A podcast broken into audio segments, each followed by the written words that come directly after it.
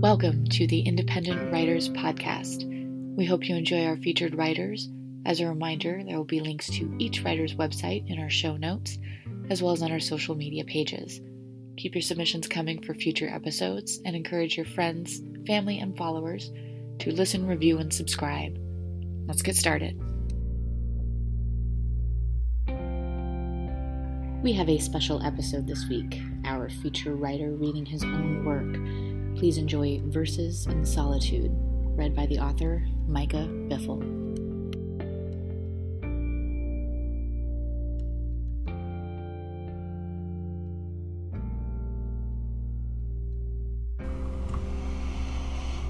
Verses in Solitude. A verse is nothing more than a verse when shaded from skies. What intention one gives it is no matter if he, the caretaker of the verse, allows no planting of such verses he has written. If a poet is to shelter his dominion, what is the existence of his words? If nothing more than a string of letters crumbled together in a symmetrical and orderly fashion. Are words meaningful if not shared with the walling eyes of others? Are they heard, like the tree that fell in the woods? Even if one is to write for himself and himself alone, in the confines of his chambers, do the words truly heal? Or is it upon the rationing of these words to others that bring meaning, that bring healing? For if no other is present to see a poet's transformation from his dull living space to something of the utmost prestigious growth one can have from words, has he truly grown? Or is he still who he was before his thoughtful verses? For if no other sees him from what he once were to what he is now, how does he know he has surpassed his own dwelling? How does he know his words bring remedy if no other has consumed his words and felt cure of melancholy? For even scientists must have guided supply of medicine among the controlled population to see results. If one is healed, but the rest die, is the cure effective? How can we ever know? For many poets cling to their own heads, their own existence, as if that is all there is, pouring their heart and soul from ink onto a canvas that bears no ears, no heart. What can come of such a poet if they are not heard? I feared madness would devour them, clouding their judgment slowly, leaving them in turmoil and fear that their own words are no more worthy than what they say of themselves. Much disdain would follow suit in such unholy obsession. For a brief moment, I could see his heart swell with joy upon his first few thrilling creations, pieces that draw his deepest, darkest, and most gut wrenching despair from his blameful base, finding a taste of what life has been snuffed by years of neglect, filth that has been released and cleansed from his soul. But what does one do when there is no discussion of the meaning behind it all? When the only thought to speak of is his own?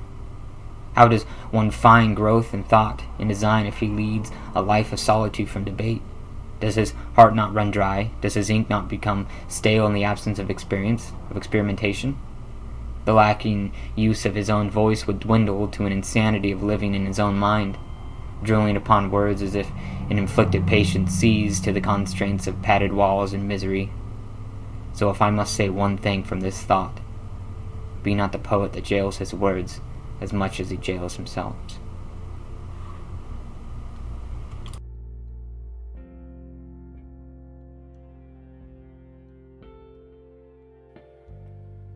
Micah Biffle grew up in Washington State in Snohomish.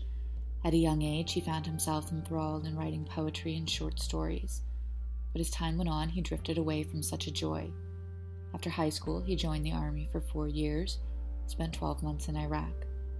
After his time in service, he struggled emotionally and found himself following terrible decisions.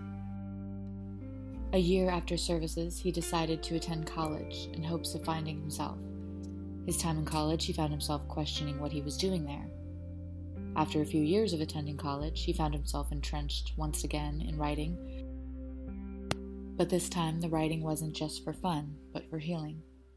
Upon his third year in college, he wrote and published his first book, A Man's Traveled Heart.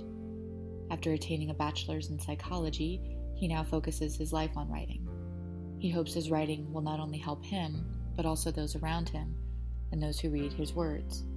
He will also be publishing his second book this fall, The Bleeding of Words. A Man's Traveled Heart is available on Amazon.